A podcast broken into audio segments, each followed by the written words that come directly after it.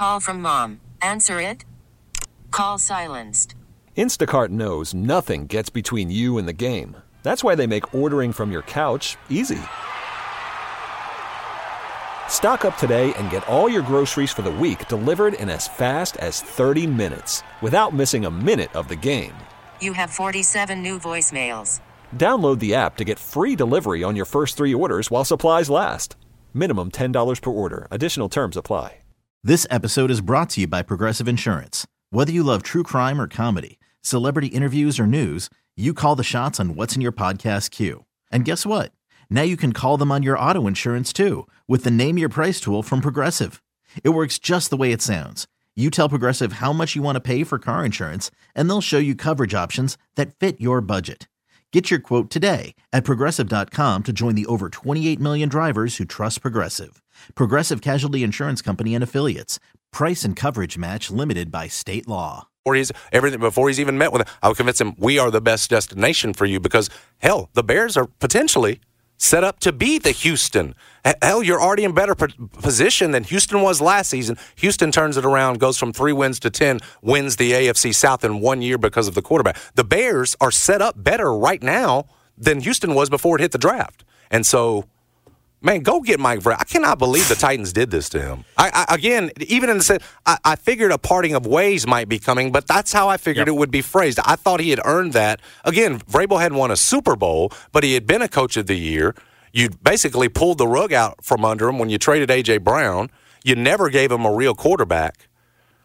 The level of disrespect. Maybe I'm too high on Vrabel. I don't think so. I think he's always maximized what he's had. No, the Amy Adams thing I don't buy either. I think this is Carthon starting over. Those two guys were clearly on the same page because he didn't draft Will Levis. The GM probably drafted Will Levis. I'm sure that's probably. Yeah, I don't think Vrabel, in terms of, we knew it wasn't the case when John Robinson was there, but no. I don't think he'd been handed over like a Bill Belichickian duties when it came to personnel or that level of call when it came to personnel. And so no, I don't. I mean, surely he had some input. Yep. But he's not the guy pulling the trigger. No, this is disrespectful to Mike Vrabel. If you've been with that franchise, I'm looking at his years here. He was 54-45 with the Titans overall. He took them to the AFC South playoff. He was finished in the second, first. Now, I realize fans don't like it because he was like 2-3 in the playoffs. He lost to KC, had that tough game in the championship. That was back in 19, which seems like. It seems more recent than that, but you have this COVID buzz still. But, like, listen, that's a tough division. That's why I didn't even mention the AFC Championship game appearance against the Chiefs. He took them to a final, okay? You're right. 54-45. That's disrespectful just to shove him out and say he's fired on a random, like, Tuesday. So, like, the Bears, I would say if you're him, though. He's going to be attractive to a lot of situations. But if you're him, the Bears is the best one. I would make the argument. Chargers can tell you, well, we've got the quarterback, and he's proven, not in terms of playoff wins, but in terms of you've seen Justin Herbert on the field. You know he's a leader when he's healthy. He's a guy that's, you know, one of the studs when it comes to arm talent in the league. I'm just saying that's the one pro that the Chargers can say that's not better than the Bears. But look what happened. But they don't have the cap space. They don't have the draft capital. They don't have the position. I mean, the Bears are picking 1 and 9. Yeah. And again, an opportunity. If you don't like Caleb Mills, go get Drake May. But my point is, you can get the guy you want. Yep. Right there at 1. And again, that's a better situation than Vrabel ever had with the Titans, again, where you're trying to make Tannehill a winner. You're trying to maximize what you've got with a game manager and a guy who, yes, in play action can be good, but you know, when Derrick Henry's out or we got no run game, everything's ineffective. And then again, you know, Tannehill gets the playoffs, throws 3 interceptions on you. So he never had that sort of quarterback. It's exciting to me. I hate it for Mike Vrabel because, again, it seems disrespectful here for the Titans just to fire him like this, not at least give him the old parting of ways phrase. But I see an opportunity for not just the Bears but a lot of NFL teams. Who knows? It might already be. Because here's we're discussing this, and we're going to get to rundown in a second, but Vrabel's different from when it comes to if you're the Pats and you want to move on from Bill, and maybe you're telling yourself, well, you know, with Mike Vrabel, we've seen other former Patriots and Patriot assistants, Belichick dudes, and those guys they don't do so. Mike Vrabel's proven that's the difference with him. He's not Josh McDaniels. You know, he's not one of these. He's not Matt Patricia. He's not one of these Patriots. That's Joe Judge, who's these assistants who's gone out, flailed out, and you don't know. You know with Vrabel that again, if you give him If you give him some weapons, and the Patriots haven't been great about that, but a lot of that, again, Bill Belichick, because he's had the personnel calls. That's why they don't have the high-paid receivers. They've let great receivers walk. You know, I would just tell you the Bears are set up in better position. Like the Pats in terms of the cupboard and the talent, there isn't much there, and you know, maybe it comes down to, okay, Vrabel at this point, because of the way John Robinson pulled the rug out from him, or maybe Vrabel wants and can command, because he's a Tier 1 candidate for a job, can command personnel. Major, you know, the final call in personnel decisions. And if I'm maybe I can't offer him that if I'm the Bears. Bears got Ryan Poles, who's making the GM calls, and there's some other team that might be willing to do that. I think he's earned that. Yep. And he may want that and be able to command it. We'll see. I just think there's going to be more than one team in line for Mike Vrabel to coach next season, unless he wants a break. And it didn't seem like he wanted the break. Seemed like he wanted to be back. The Titans fans I'm talking to are shocked. Yeah. Unless he wants a break, one-year TV, come on now. And this seemed like a guy who didn't want a break, who wanted to continue coaching. It's bizarre. The line should be long for Mike Vrabel. Well, the model is, the Bears should be in it. The model is D'Amico Ryans, because if you go to a team like the Houstons, I would compare Chicago as this year's Houston, because there's a chance you get a quarterback you want. You start fresh with your own quarterback, like Stroud did with Ryans, and you look like it's a perfect situation. Yep, it is. Big news out of Nashville. Wow. Mike Vrabel fired after 6 seasons. And, again, I don't think he's going to be waiting very long for at least head coaching opportunities to be pushed his way. We'll see if he wants to coach immediately. Wrong move, Titans. Again, can understand sort of moving on, but you didn't frame this right. That's disrespectful, Amy Adams Strunk, the way I see it. And the way I see it, I want my Chicago Bears to fire Matt Eberflus and go get a Mike Vrabel. But again, I'm sure, and others may want to cut ahead of the Bears and line. There are going to be plenty of suitors for Mike Vrabel. We'll talk about that some more. Obviously, again, we're still picking up the pieces from the Ja Morant news. Grizzlies got a game tonight down in Dallas, going to wrap up this 3-game road trip. Jaren Jackson Jr. listed as questionable. You know, you got guys on that bench that want to win. Hard to tell those guys, oh, yeah, all of a sudden we should shift gears and just play the young guys and not want to. That's certainly going to be the case tonight. You're going to have players out there that are trying to beat this Dallas team, certainly. So we'll talk about more of that, the national championship game, get into more of a breakdown of that. And then, again, a look at next season. I think the AP poll came out, the final college football AP poll. Were the Tigers in it? We'll answer that question for you. Also talk about what Penny Hardaway said at his coach's show about the upcoming week in the AAC going ahead. We'll do that when we come back with a rundown. You're listening to J&J 92.9 FM. Yeah. Worried about letting someone else pick out the perfect avocado for your perfect impress-them-on-the-third-date guacamole? Well, good thing Instacart shoppers are as picky as you are. They find ripe avocados like it's their guac on the line. They are milk expiration date detectives. They bag eggs like the 12 precious pieces of cargo they are. So let Instacart shoppers overthink your groceries so that you can overthink what you'll wear on that third date. Download the Instacart app to get free delivery on your first 3 orders while supplies last. Minimum $10 per order. Additional terms apply. This episode is brought to you by Progressive Insurance. Whether you love true crime or comedy, celebrity interviews or news, you call the shots on what's in your podcast queue. And guess what? Now you can call them on your auto insurance, too, with the Name Your Price tool from Progressive.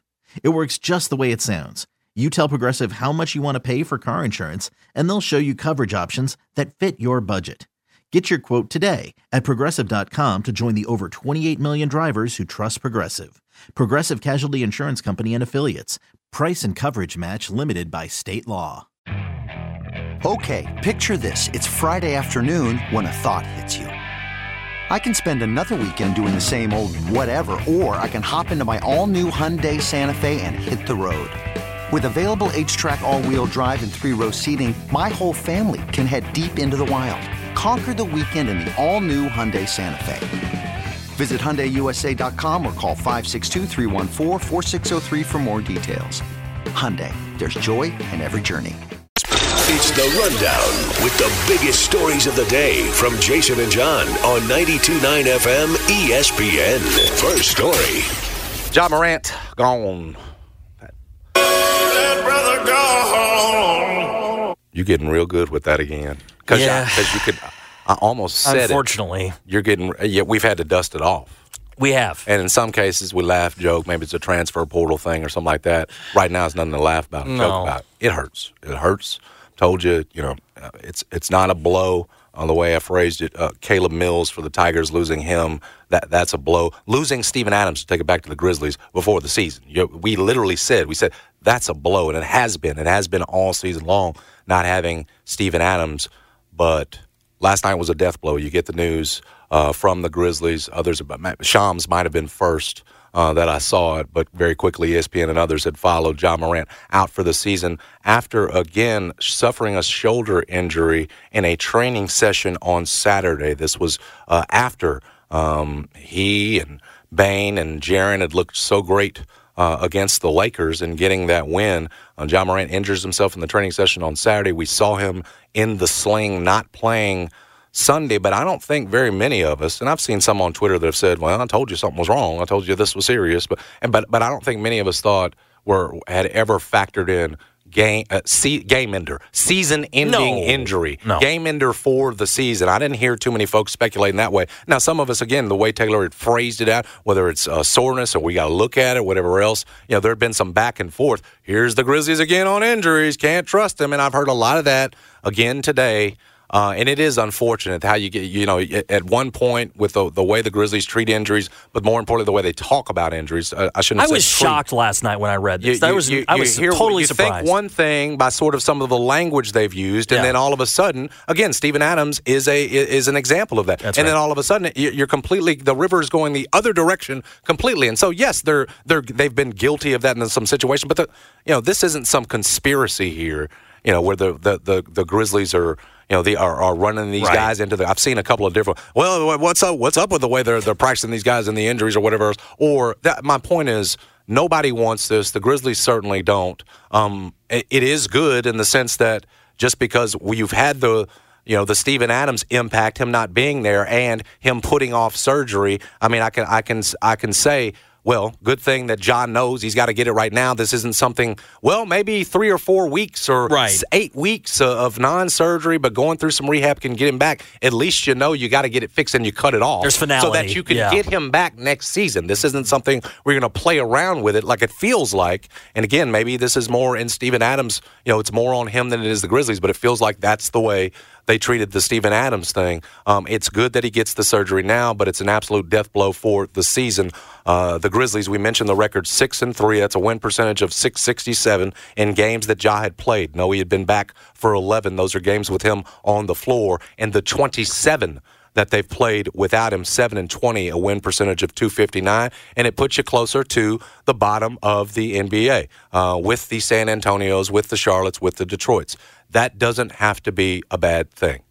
Again, there are some that won't want to hear this right now. There are some, particularly coming off, and I agree with Jessica Benson, who joined us first hour, what felt like maybe the best weekend of the Grizzlies season so far. There are going to be some out there that don't want to hear this right now, that just want to get on the court tonight, 7:30, see the Grizzlies on the court tonight against Dallas, and are just going to hold on to faith and hope that they can still make a push. But what I would tell you is there could be some damage in that you could potentially do in pushing for that. And thus the reason why I think there needs to be a changing of gears. You go hard here, right? You push Marcus Smart. You run Desmond and Jaren into the ground here the rest of the season, and particularly with Marcus Smart, who, and he's made the playoffs all 9 seasons. And doesn't want to hear that they're not going to play the playoffs this year. But I need him as an asset, whether it's, again, going into next season with him as a part of this in the rotation or as a trade piece. I need him healthy. What I don't need is a Marcus Smart who we've already seen injured a couple of times this season, a Marcus Smart hurt, broken up, perhaps potentially out for the season, and I got nothing. I can't do anything with him. And in lessening whatever I'm going to do with Marcus Smart the rest of the way, again, not playing him 30-something, and going with younger guys. In doing so, ultimately, you're going to be that team that is closer to the .259 win percentage. Frankly, a team that even with Ja the last 9 games on the court, still 30th in offense with the playing of those young guys, with the letting up off the veterans. Again, I'm not going to use the word. This is the way we're going to approach it. With that will come more losses, and with that, an improving draft pick perhaps Right now, I think you'd be sixth, Brad. It's fifth or sixth, somewhere in there. Yep. But an improving draft pick, can you be worse than Portland? Whatever it is, perhaps you won't. Perhaps fifth or sixth is where you're going to end up. But that could be an attractive pick for another team that's got a veteran. You're in that range. That can help me bounce back next year, like we talked about in the Open, a la Denver a couple of years ago, Denver last year, bouncing back a couple of years ago from Jamal Murray's injury, Golden State a couple of years ago, bouncing back from the Klay Thompson injury and winning. Golden State used their number 2 pick that they got out of being bad. Didn't even need James Wiseman, still won. That's my point. Could that that pick could be a young player for you that maybe he is talented, Ron Holland, whoever you're going to get. But more importantly, it could be an opportunity for somebody else that's got a veteran. That again, a team whose assets have been depleted. Let's be real. You don't have that Golden State first rounder anymore. You use that up. You don't have a bunch of attractive wings anymore because they haven't done anything for you. You need to sort of reload if you can from an asset standpoint. And again, what you do in terms of on the court, right? And then what you're doing in terms of deals can dictate some of that because, again, I tell you, if you're going to push hard for this play-in, you run the risk of running a Marcus Smart or a Desmond Bain or a Jaren, who, yes, have been fantastic this season, but into the ground. I need everything I can get for an all-hands-on-deck. Again, a solid, healthy 7-8 guys that I know I can depend on going into next season. That may require me trading a Steven Adams or a Marcus Smart or whatever this pick's going to be to do it. But that needs to be the focus right now. There will be fewer exciting moments this year. Brad and I talked about it to open the show. Felt like even in those 9 games, it almost felt like a little mini season. And what we got from Ja Morant, saw game winners, saw him dunk on dudes, saw him completely change the feeling, but also the way guys played. I mean, he's getting to the basket. He's creating opportunities for others. Do you know how hard it is to make Zaire Williams better? Ja Morant does that. He is the only human on the planet that has the power. He's the Zaire Williams better. And more alley-oops. So, yeah, so exactly. So yeah. It was actually – he's probably the man that's – besides John, that's most hurt today. Probably right. That's gone for the rest of the year because you know that what that means. Back to the outhouse. Man going to play like slop the rest of the season. I mean, it's fair. I don't know what it is.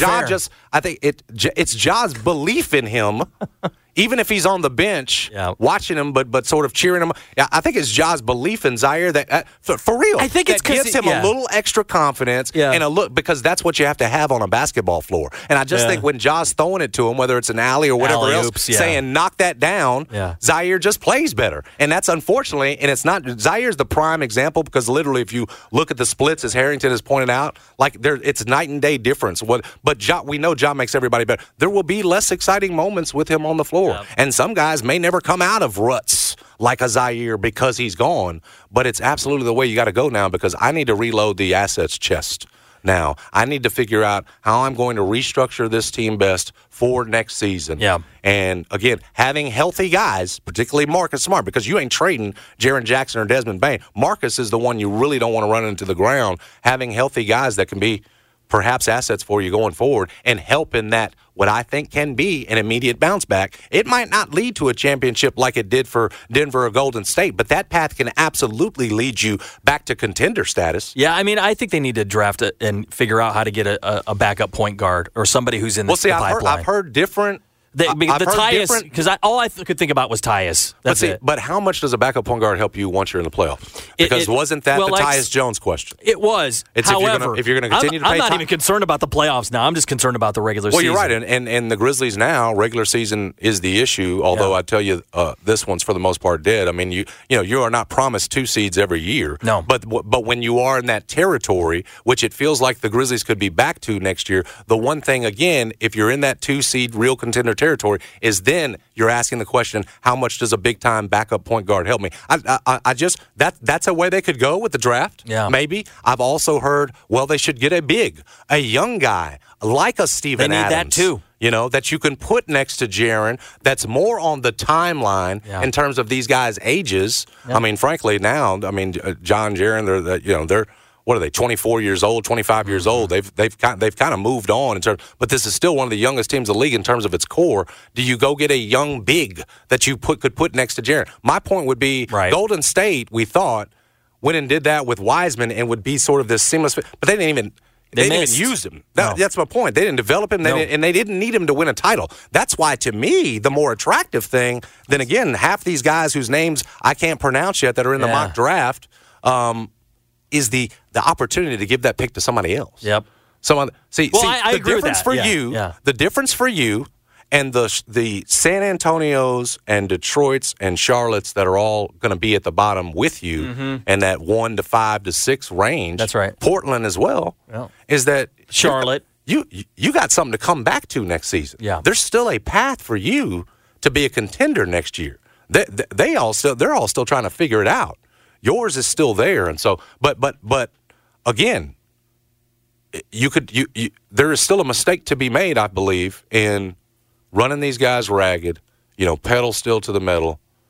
Realize that's a hard conversation to have with players, but I agree with that. I think it's highly important. And again, I'll go back to it because I heard Harrington say at the light bulb that you don't ruin a Marcus Smart now more than ever. Because where do you need him now? Well, now he's got to go back to point guard, Brad. Now you really need him. Hell, Gilliard's two-way guy. Derrick Rose is out right now. And so you just got Marcus back to a position of where you hope to have him pre-trade, right, the small forward spot. And now what's he doing? Now you need him back at point guard because Ja's out, because Derrick Rose is out. That ain't the answer. Exactly. You're going to a position he's not built for at this time in his career anyway, and now you need major minutes from him at the position. I could just see, again, you go 2 more weeks, Marcus Smart out for the next 3 to 5 because he's got a knee or something else. Like, we've seen him injured a couple times this year. I'm trying to hold on to him, again, whether it's for next season as part of this rotation or as a trade piece with that pick that now can get better with more losses. And, again, the moments are the exciting moments are done,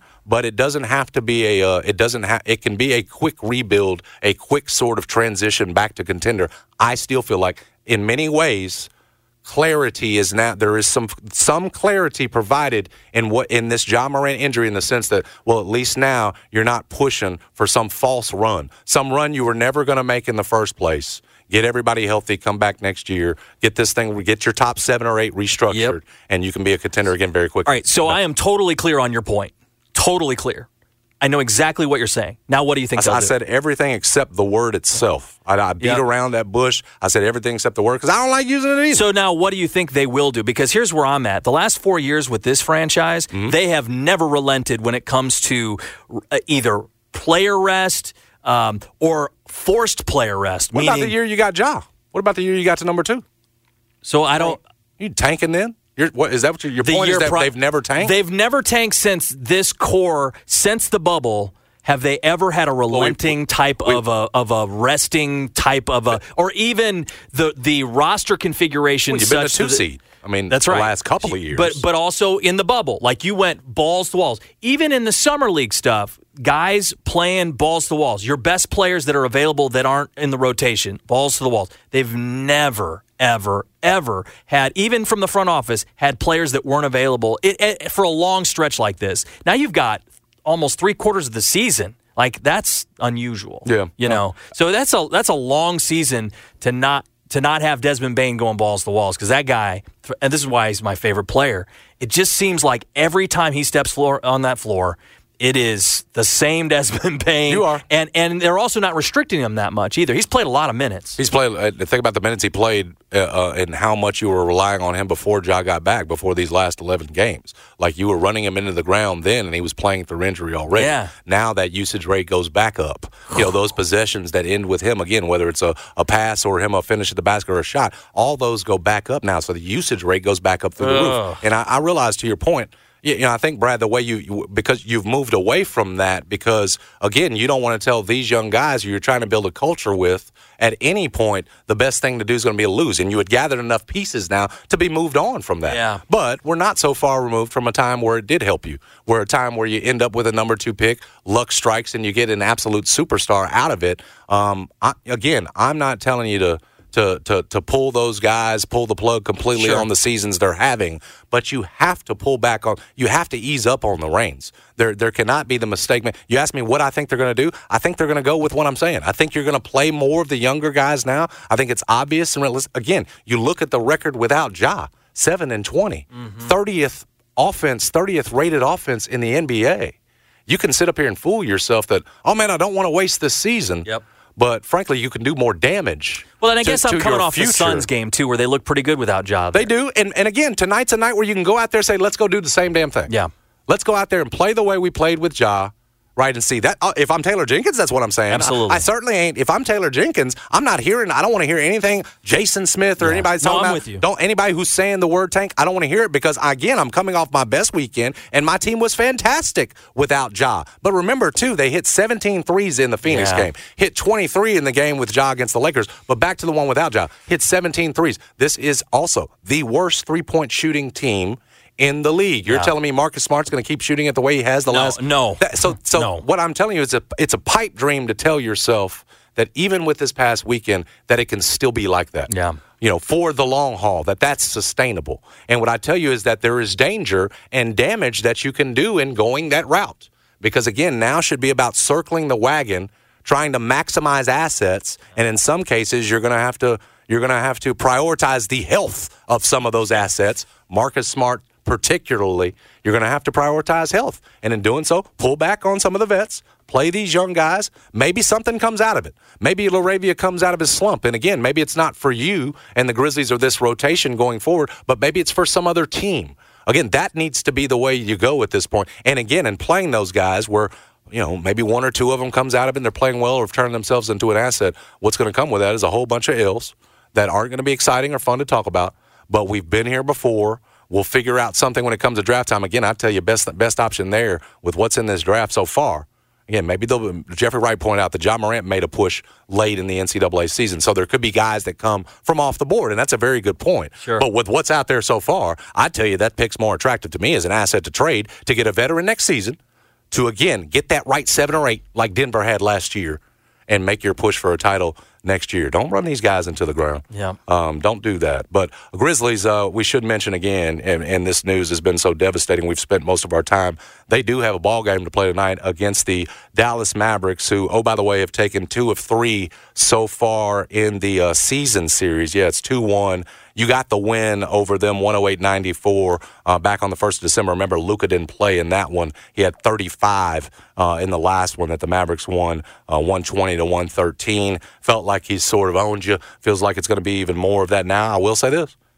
You know, I felt like this team was dead going into the weekend and on this 3-game road trip. Yeah. And if you look at these next 5, you could talk yourself into it again. Man, this is really going to get ugly. And they proved us wrong over the weekend. Perhaps we'll get another shooting performance like we've gotten on the road in the first 2. Grizzlies, oh, by the way, I mean, we mentioned this, and it should be mentioned. They're 10-10 on the road. Yeah. It's an excellent It's the road record of a contender. And so, again, maybe those shots will drop tonight. We mentioned Jaren Jackson Jr. Last I looked, still listed as questionable with a right knee contusion. Santi is doubtful. Left knee contusion for him, so that's not good news at all. And, of course, the one you hate to see most on there now, along with Derrick Rose listed as out, is Ja Morant with that right shoulder labral tear. So it ain't, it's not a ton of fun, but I'm telling you guys, there's a way out of this. One more question. Do you think Brandon Clark should even step on the court this season? It's a great question. And I haven't talked about Brandon Clark yet. One that should be revisited now. Yeah.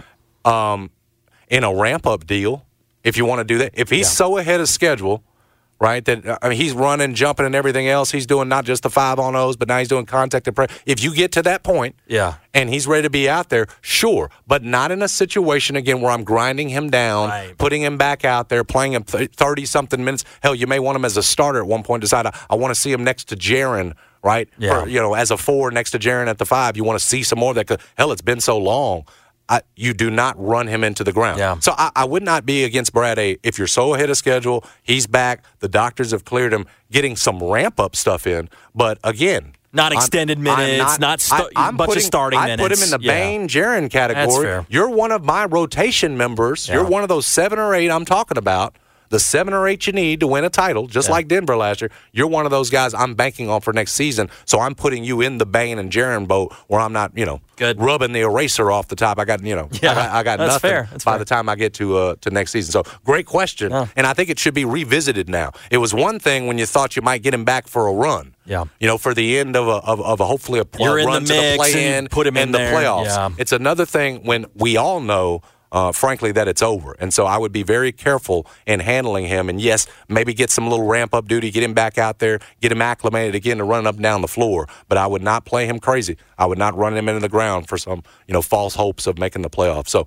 Grizzlies got a lot to figure out. They got a game tonight. Tip-off is at 7:30 against the Dallas Mavericks. Next story. All right, so we mentioned the other big news today, the news that came down there in that first hour. Mike Vrabel out after 6 seasons at coach. You may not have heard yet because this news is still fresh. 6 seasons as coach of the Tennessee Titans. They have decided to move on. And here is the quote, I believe, from Amy Adams Strunk. Yes, earlier today I spoke with Mike.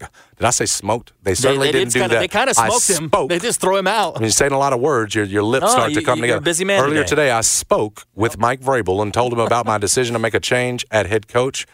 As I told Coach Vrabel, this decision was as difficult as any I've made as controlling owner. Here's the deal, too, that we didn't touch on. We were talking about how attractive I think Mike Vrabel is as a coaching candidate immediately in another job.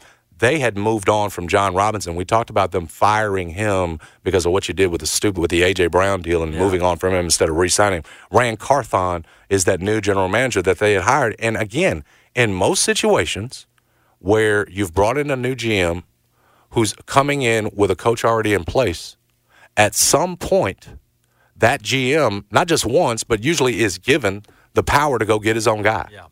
And so, again, we've seen, now with a couple of different GMs, we've seen, Mike Vrabel be successful, but you figure they're holding on to Rand Carthon. A lot of people thought that Rand Carthon should be moved on from because, again, if Will Levis ain't going to pan out for you, then that wasn't a great draft for you whatsoever. So a lot of people the Titans fans I talked to thought the GM should have been fired, Mike Vrabel should have been kept. Yes. But back to the point, GM is always usually going to get that chance to get his own guy, and that's why I think we're here at the end.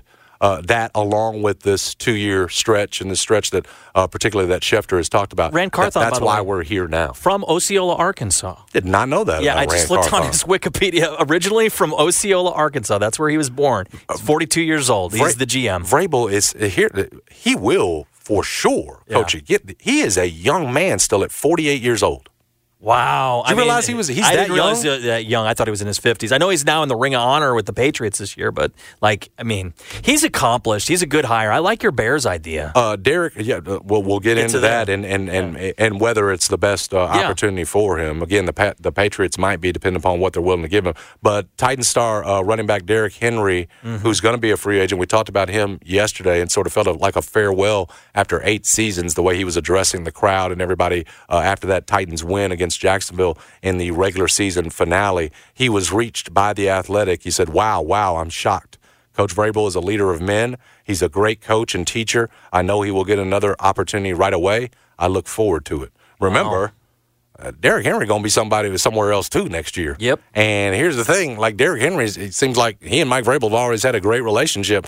I think that Derrick Henry, quite frankly, should be an offseason signing, a priority for the Dallas Cowboys, who could really help out Tony Pollard and keep the tread on those tires if you go get an every down back, the kind of guy that they missed when they let Ezekiel Elliott walk. Yeah. All of that said, Mike Vrabel could go somewhere. I mean, you talk about, he says he looks forward to it. Mike Vrabel could land somewhere, and maybe Derrick Henry ends up following him on a little 2-year contract. If I'm the Cowboys, I am offering Derrick Henry a 2-year incentive-laden contract this offseason. I wouldn't let him go to anybody else. It's a perfect situation for him, quite frankly, and especially with the Cowboys' history of running backs. And Derrick Henry, being aware of his Hall of Fame history and maybe wanting to go to a franchise that's had some great ones and certainly a Hall of Famer in Emmitt Smith. But perhaps that Mike Vrabel is such a player's coach that you might see a guy like Derrick Henry go join him back to the point to whatever situation I feel like next year Mike Vrabel wants to pick from. Or the Patriots. Could be the Patriots who could use a guy like that. Now, they tried Ezekiel Elliott this year. It didn't work out. No. But again, I tell you, that Patriots offense, no imagination. Nothing there. Belichick had no plan anymore. That's right. And he really had no plan for someone to direct that offense, which was awful for him. And you saw that when they basically gave Mac Jones no chance in terms of personnel around him, in terms of the development of him. And so that's why I think ultimately you got to move on from. To me, again, if I'm the Patriots and I'm ready to move on from Bill, I think as you should be, Vrabel's certainly attractive. If I am the Bears, he would be attractive to me. But I think again, if I'm the Chargers and I know that I've got the quarterback that Vrabel never had in the 6 seasons with the Titans, I'd be interested in him as well. Will Vrabel? I think here's the question. Yeah, we touched on earlier. Will he want personnel control after what he's been through? Remember his tenure and the way it went with the Titans, where I'm sure Mike Vrabel feels like ultimately he was screwed. Ultimately, he had what you needed. He had the edge receiver. He had the run game. And the front office decides to move on from A.J. Brown. So my point is, as a result of that experience, will Mike Vrabel, who I think is going to be, as Shefty points out, a Tier 1 candidate, want that sort of personnel control? Because then the personnel control that he didn't necessarily have with the Titans, because then it might limit. There might be, whether it's the Bears, whether those teams that are willing to offer that, that maybe the line gets a little shorter then. I'm willing to see whether he wants it and whether he can command that. Well, and I think a lot of it depends on the relationships, right? Because some of these franchises work perfectly fine when the coach doesn't have control. Look at the 49ers, for example. Coach and John Lynch get along perfectly. It works perfectly. They actually say they need each other so that you can run and they seem to be on the same page. I'm with you. The players, that's a place where it works. I have the system. We're on the same page. So during that interview process, I'm sure if you're Vrabel, you go to the Bears and you go, look, man, I want to vote. I didn't get votes the last 2 on these other guys, and they drafted Will Levis. It might be different. Yeah. No, we'll see what he gets. I think it's a fascinating situation because I think like Derrick Henry, like the Titans fans I've talked to, this one comes with some shock. Didn't see it. Vrabel had sort of indicated wanted to be back, wanted to keep coaching. Yeah. And so we'll see. We'll see if other teams might now be who had not fired their coach, at least as of yesterday and early today. We'll see if they might be willing to move on or make a move now to go get a Mike Vrabel. Right now I think it's 5. Is it 5 open spots? It's somewhere around there. I may have to recount now that you've added. And Ron probably going to be about 7 or 8. Somewhere around there. And, I figure like they'll because we still need an answer, certainly on the Patriots. Mm-hmm. That one, and we talked about that with Fitzy. Sounds like those meetings are going to happen towards the end of the week in terms of Bill Belichick and whether they want to go on with him. So Mike Vrabel fired, shockingly, at least from our camp, after 6 seasons with the Titans. We think he's going to be a pretty hot candidate for a coaching job immediately. Next story. And on Monday night, what we were watching when we got the Ja Morant news was certainly the National Championship game. Congratulations to Mark Giannato and all Michigan folk, alum, fans. They get the win 34-13 and in pretty dominant fashion. It's hard really to look at that final score and think to yourself that was still a one-score game in the fourth quarter, but it was.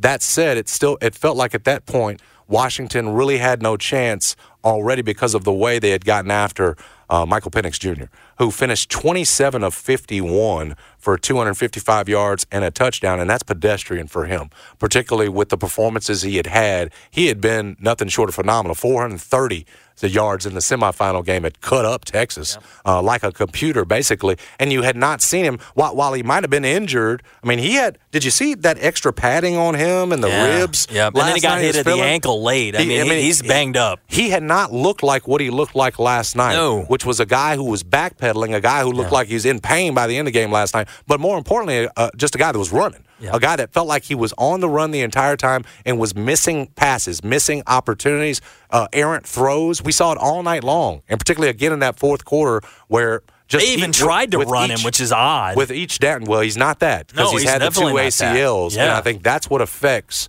It's a separate conversation, the draft, but one we'll have eventually. Right. It's what's going to affect his draft stock. Is because he's older, but more importantly, I think because of the legs, the 2 ACLs, the injury concerns. And you see him. When he moves, it's not even like a C.J. Stroud who didn't run that much, but is certainly capable.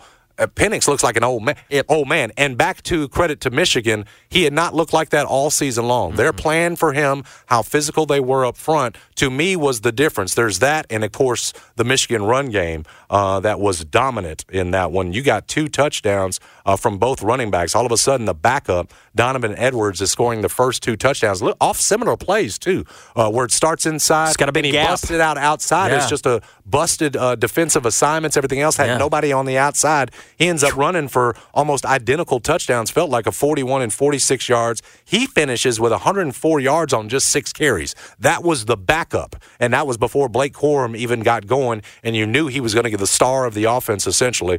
With all due respect to J.J. McCarthy, Blake Corum has been the thing that drives it. You knew he was going to get his after seeing Donovan Edwards go in. He ends up with 21 carries, 2 touchdowns of 12 and 1 yards, going over the 100-yard mark. Michigan rushing for 303 yards was the most rushing yards in a college football playoff or BCS title game. Beat out Ohio State's 296 in 2015. Texas back versus USC in 2006, it had 289. So it was the most rushing yards we'd ever seen in a college football title game. And again, it just spoke to the physicality. And as much grief and as as disgusted as I was and have been by the Harbaugh situation and the sign stealing stuff, and I can feel people right now rolling their eyes, say, JJ, everybody steals signs. Nobody went to Michigan's lengths and did what Connor Stallions did. I go back to what we said, touching off to start the show. You got to respect the football that was being played there at the end of the year, and the fact that Harbaugh, some have said have got them back to the standard. Well, if you haven't won an outright title since the Truman administration, 48 or 49, whatever it was, I know you had the co-title in 97, but he raised it to me. Harbaugh, again, you knocked off Alabama, and I realize now you can make the case, well, Alabama never should have been there, and it would have been different if Georgia is in the playoff, even as a 2-seed. You'll eventually end up playing them. My point would be you knocked off everybody in front of you. 15-0 is 15-0. And some of them, not very impressive offensively. Really, these last two have been very impressive, both from an offensive and a defensive standpoint. You have to respect what was done on the field, and you have to respect Harbaugh, even through all the shenanigans, right? The not caring about the NCAA, lying to them, about benefits, whatever else, the stuff with the sign stealing, that the product on the field got not just markedly better, but it got to a point, right, a level where you can knock off the best in the SEC.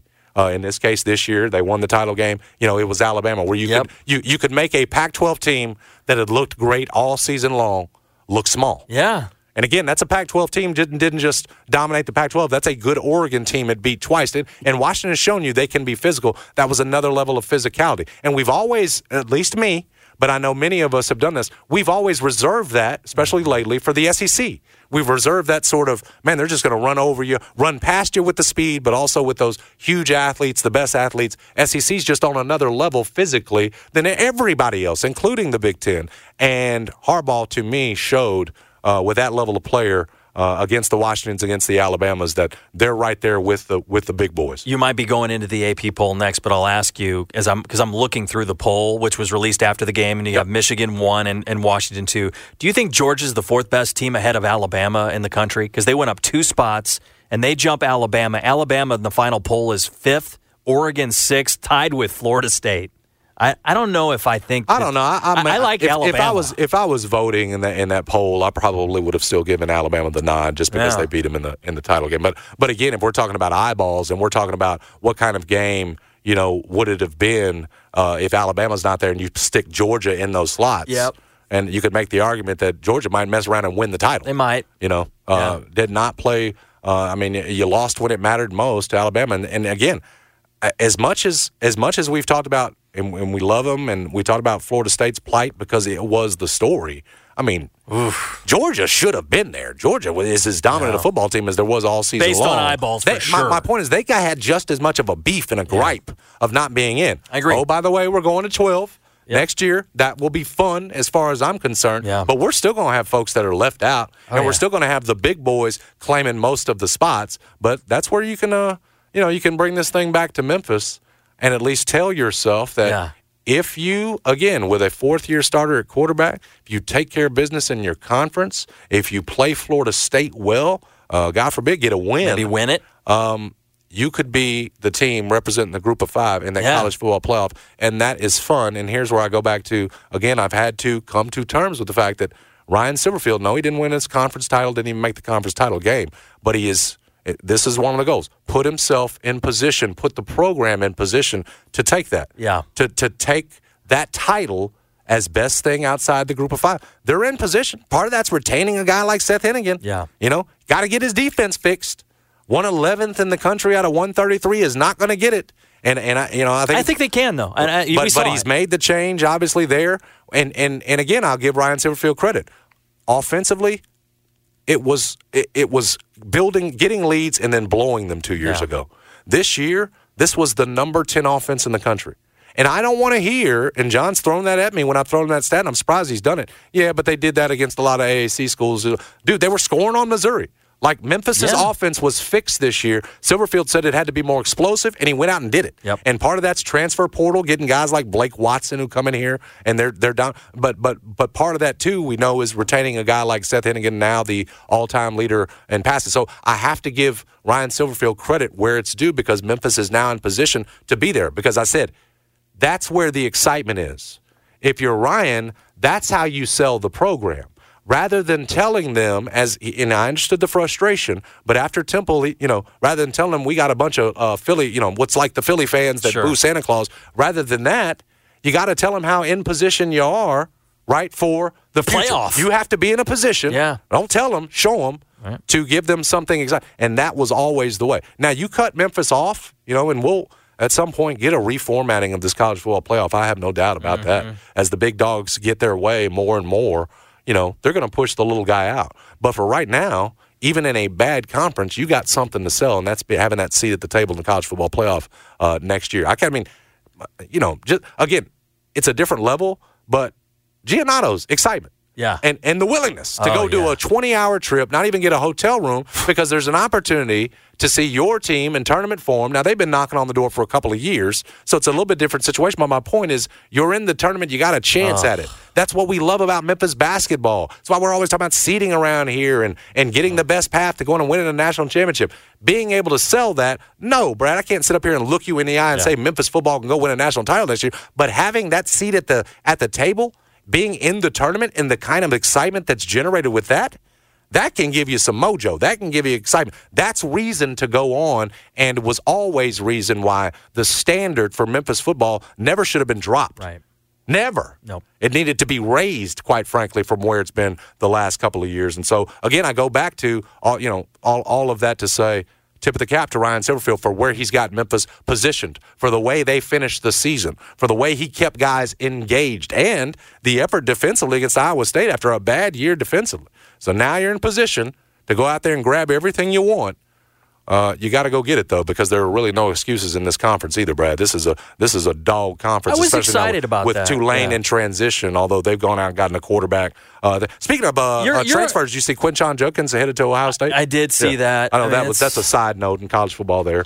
But, Quinshawn, Ole Miss running back, headed to Ohio State. What do you think? State. I mean, I'm sure that's NIL is part of that. Well, the thing about that is, don't they got Dallin Hayden up there, don't they? Yep. And now you got to, I thought Hayden was going to get the chance to sort of be the guy next year. Now Judkins, former Christian brothers, without question, yes, yeah, without question, Judkins comes in and he's your number one back. Now Ohio State, as many have made the point, they've been a program that is you can run 1-2 backs. We just saw Michigan yesterday running two backs. You have to have two. But before Judkins had committed out of the transfer portal to Ohio State, you figured Dallin Hayden was the guy next year at Ohio State who really could be 1A.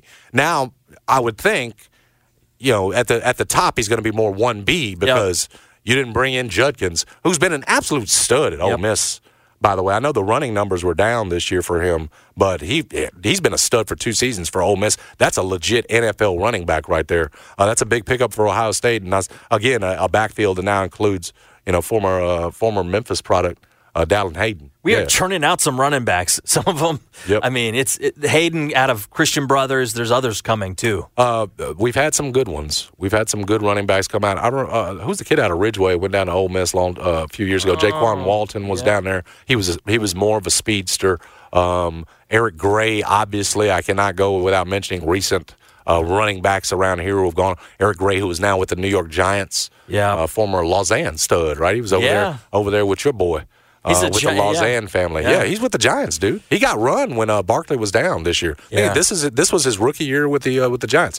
To your point, we have produced some running backs here of late, and hopefully that continues. Getting back to it on last night, well, really it's a look forward. Georgia, and this is where my man John Martin, who's out sick today, hopefully will be back tomorrow, would be telling you that they open the year They opened already last night as the betting favorite to win next year's college football playoff. Again, a playoff that's going to 12 teams. They're listed with 17-4 odds on ESPN Bet. Next up is Alabama, Ohio State. It's the second straight season the Bulldogs have been the preseason favorites. Michigan to beat Washington in championships game, but with questions surrounding, yes, Harbaugh's future. We've talked about that. Is he going to NFL? Is he going to stay? McCarthy's gone, too. They were listed at 9-1 for next season's title, along with Texas. Washington, which is going to lose Penix Jr. To the draft, they begin the offseason as 60-1 long shot at ESPN Bet. So Georgia, again, who I believe Carson Beck has said he's coming back. That's part of that, right? I saw where yep. I thought maybe he might be in the the UFL for us next year. Now Carson Beck's headed back to he's got much bigger plans than that. You also saw it was a draft possibility as well. He's going back to Georgia. I think I saw that. You saw what they did yesterday, though. This has effect on my team. They got the stud, the quarterback Jaden, the quarterback. He's a freshman at UNLV. They just got UNLV's quarterback. Really? In the portal. Yes. Really? So there's going to be a competition there because this Maeva guy was a stud at UNLV. This is Barry Odom's quarterback. Yeah. He went into the transfer portal, and he just went to Georgia. So they're going to have him and Beck competing for the starting job. Wow. I mean, because there's further odds here that on the Heisman next year, they got Beck as 12-1. Well, then Maeva's going to be his backup because he was a stud freshman for UNLV this year. He's probably going to be their junior and senior quarterback when he's that old. So on the Heisman next year, because we've mentioned, right now it looks like Quinn Ewers back too at Texas, that Jalen Milroe is the early betting favorite at 8-1 on the Heisman next year with Texas quarterback Quinn Ewers and Oregon quarterback. Remember, Dylan Gabriel transferred out to Oregon, the former UCF and Oklahoma quarterback. They're both listed at 10-1, and then Carson Beck is 12-1. So your guy must be going to back him up. He's going to back him up and play his junior year. And be the future. Yep. Yeah. I'm looking at it at ESPN now. They're going to say that's the backup. But, I mean, that's a year away. They got a good quarterback backing him up now. Who started for a real team. They're setting up their future. And I'm sure there's NIL there, so that's why you go. I wouldn't bet against Georgia next season. I mean, no. They've got the number one recruiting class. I believe, again, number one recruiting class coming in. You mentioned what they're doing in the portal, so – I would not count out Kirby coming right back. And I would bet Georgia right now if I had to just pick the number one team. That would be my pick. I don't know about you. Who do you think? Georgia's the team I'm rolling. I'm looking at some of the other candidates. You don't believe in that Texas team with Quinn Ewers back? I don't know enough about it, but I'm just thinking about this year and what Georgia's bringing back. That's why I like them more. I'm looking at other candidates. Michigan's losing too much. Wow. Ohio State was not good enough. Right now they've got the third-best odds. They were not good enough last season. They've got a bunch of areas they need to be better than. And it's how much do you think Milroe's going to improve at Alabama? Is it enough to push them ahead of a Georgia? I wouldn't bet on that. So, again, I think Ole Miss is going to be good. Yeah, they're pretty high. They're at 14-1. Yeah, so, they're good. So they've got really good next year. Seventh best odds. Yeah, they're going to be in the playoff and they're going to be really good. So, they got a chance. I'm not an Ole Miss fan, but, they got a real chance to get in that that's thing. A different level of excitement for Ole Miss next year. This is next level now. You're talking about yourself as a possible title contender. Yeah. Because it does seem like there's been a ceiling. I mean, you're going to be below the Georgias and Alabama so far, but maybe Kiffin can break through the ceiling. You're ahead of everybody. You just need to beat Alabama. And some of these other teams that are coming into the conference, He must got something good coming in with Judkins going out. I'm talking about at running back, too? I think they got everybody. Let me look at the portal. Because they lost Judkins like we talked about, but he must have something else coming in. I've read, though, that a lot of people are high on Ole Miss with their quarterback back and everything else back. Mm-hmm. But Judkins is heading to Ohio State. They're going to have to find another stud at running back. We've got plenty more to talk about after we get back here from break. Mikey Williams, his camp has spoken. Mikey Williams, the former Memphis signee who Penny Hardaway had backed through all of his legal troubles that felt like it had gone on basically for the past year and had kept Mikey Williams from being on the team, at least in person.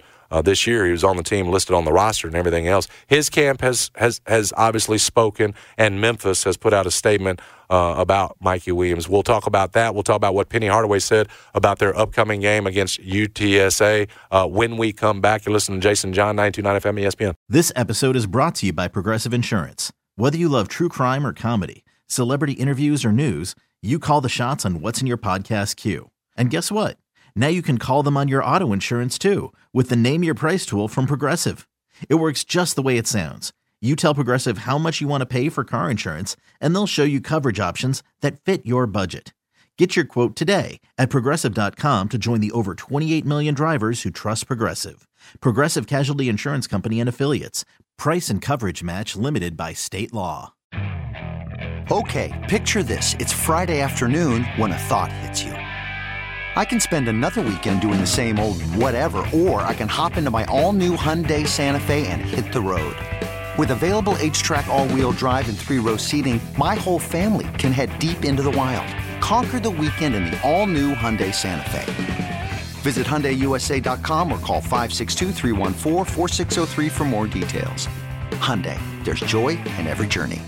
We really need new phones. T-Mobile will cover the cost of four amazing new iPhone 15s, and each line is only $25 a month. New iPhone 15s? It's better over here. Only at T-Mobile, get four iPhone 15s on us and four lines for $25 per line per month with eligible trade-in when you switch. Minimum of 4 lines for $25 per line per month with autopay discount using debit or bank account. $5 more per line without autopay, plus taxes and fees. Phone fee at 24 monthly bill credits for well qualified customers. Contact us before canceling account to continue bill credits or credit stop and balance on required finance agreement due. $35 per line connection charge applies. See T-Mobile.com.